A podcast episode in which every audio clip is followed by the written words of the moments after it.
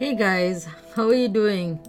So, this is my 13th podcast, and I'm really thankful. Thanks to you, all of you, for enjoying my podcast and who are mm, checking out uh, into uh, whatever I had to say. I'm really grateful that in this age of uh, internet and uh, smartphones and uh, technological upheaval, I am glad to be able to reach out to you through my podcast.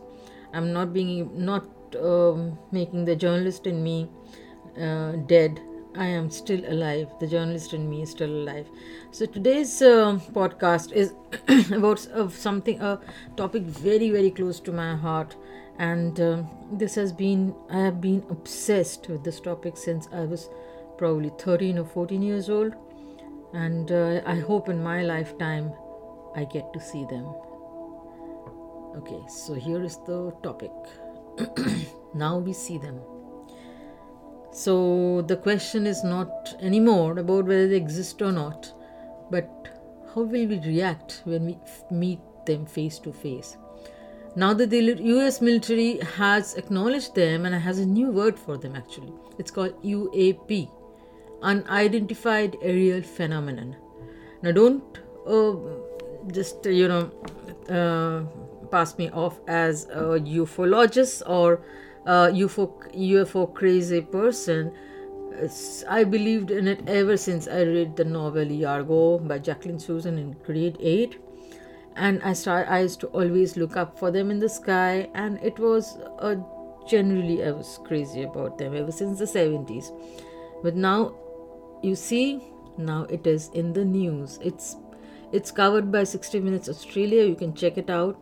And the pilots who've seen these objects have spoken about them, and they're real people. They're not crackpots like you would like to mention. So the real people, the real pilots, the real Navy people, the retired U.S. Uh, defense uh, analysts who are speaking about it, and U.S. USA actually has a word for them. That is that I said is UAP, unidentified aerial phenomenon. They are not identified. So, some of these videos that has emerged from the U.S. military pilots and navy have proved that they are something, something around for us to take it seriously. So, and I hope in my lifetime, I would like somebody to meet them and this thing to come to light completely. You know, this this thing should not remain as a as a topic for the crazy people to discuss, but for real people. So, in October 2017, astronomers observed an object moving quickly across the night sky. It didn't seem to be an ordinary rock because after slingshotting around the sun, it sped up and deviated from its expected trajectory, propelled by a mysterious force. Now, this was another uh, thing that happened in 2017. So, this has been happening around the last four to five years. This first explanation by scientists was that it was a comet expelling gas and debris, but there was no visible evidence of this outgassing. Similar thing happened when this, these pilots saw this tic tac thing, which they called it the tic tac thing hovering in the air. It was like there was no gas emitting from anywhere. It was like it was surrounded by a, some sort of an energy. This, this traveler that we are talking about is called Oma Oma Oumuamua. Okay. So it was discovered on October 19, 2017 by the University of Hawaii's Pan-STARRS telescope. This is real. So this this traveler, this Oumuamua, is uh, tumbled in a very strange way. It was a huge rock. So nobody knew what it was. It whether it was a rock or after a, what it made of metal. So it stumbled in a strange way. It got brighter and dimmer alternatively in scientists' telescopes, and it was usually luminous, possibly suggest- suggesting that it was made from some bright metal. In order to explain what happened, astronomers had to come up with novel theories. Okay, so what are the theories they came up with? So they, they kind of said that was made up of hydrogen ice and therefore would therefore not be not have visible trails or that it disintegrated into cloud dust no, it was not like a comet or anything the scientists have ever seen before So NASA had a perfect explanation on its website.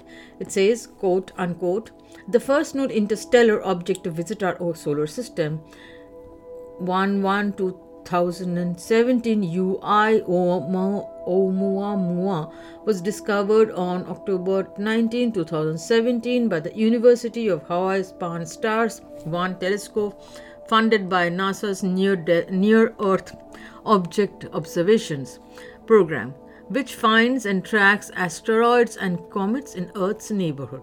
While originally classified as a comet, observations revealed that no signs of cometary activity in it after it slingshotted past the sun on September 9, 2017 at a blistering speed of 1096 sorry 196,000 miles per hour. So it was like 87.3 kilometers per second.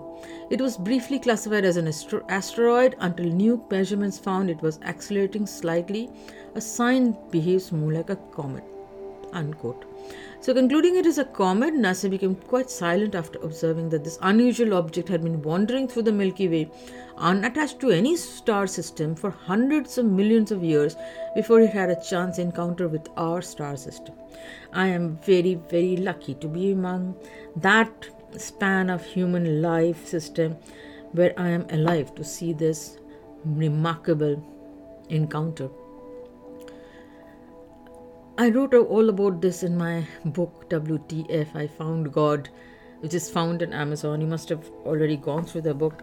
These this book is an explanation of all these unnatural phenomena, not exactly unnatural, the curious phenomena that are, phenomena that are occurring occurring all over the globe all the time that we which we kind of ignore and choose to bypass and let our logical mind uh, overrule them but sometimes they they stand out stark in front of our eyes for us to we, we have to be really ignorant to overrule them.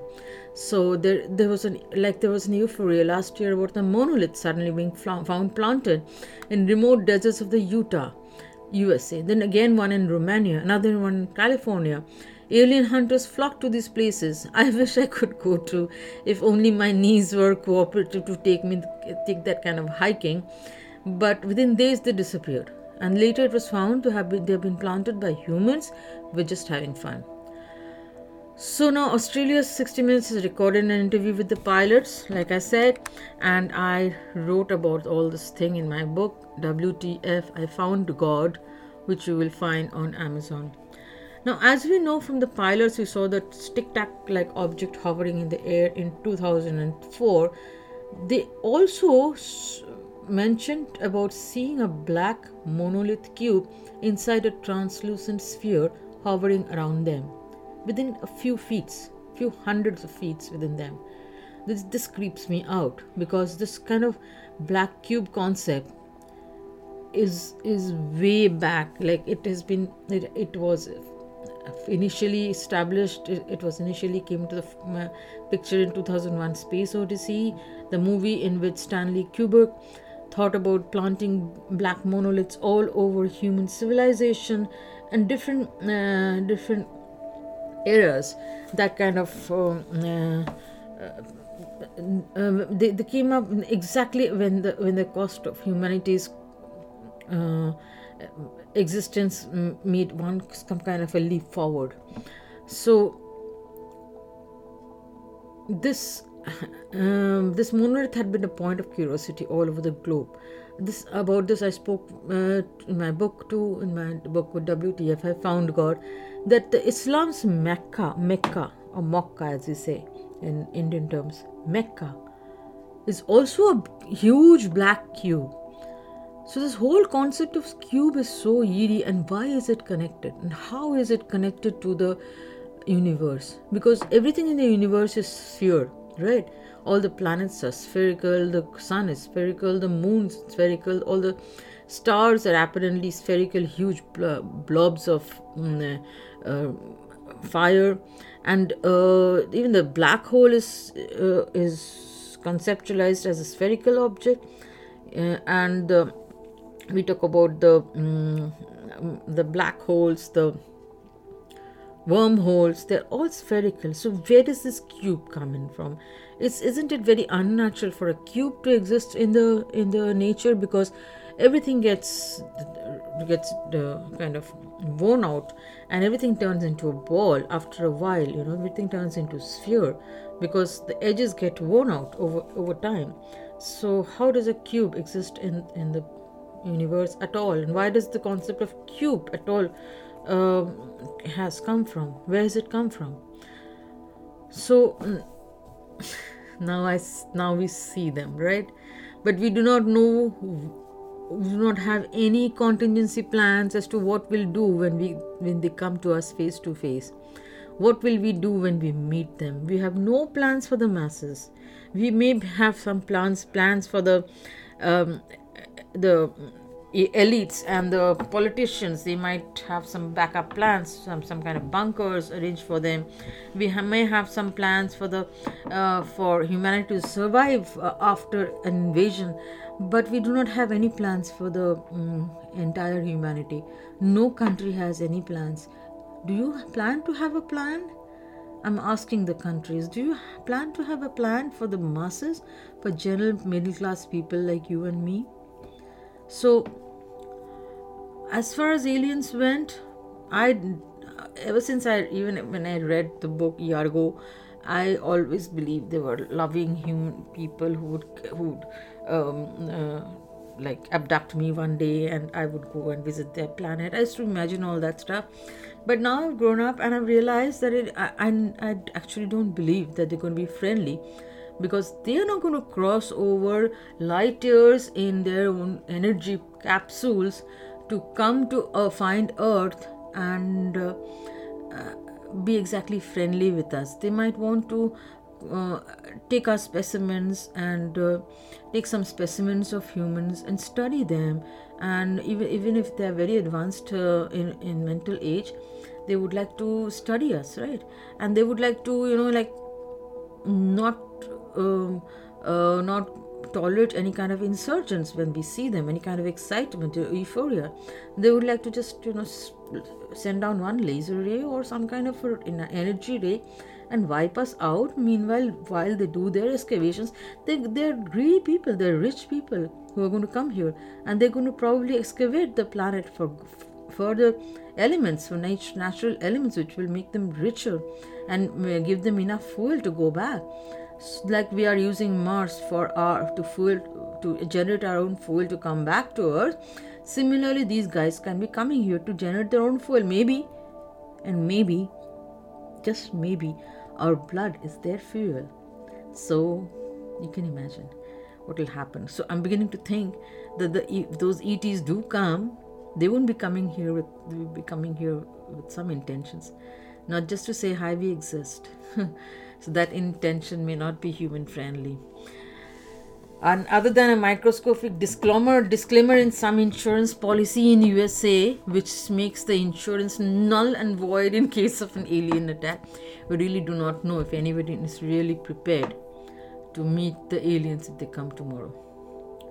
So like Michio Kaku said let's lie low and not talk too much about these people but yes let me know what you feel about this. Now that we see them, they're not a part of a figment of anybody's imagination anymore. Now that we see them, tell me, what are your plans? Thank you for listening. You guys have a great day.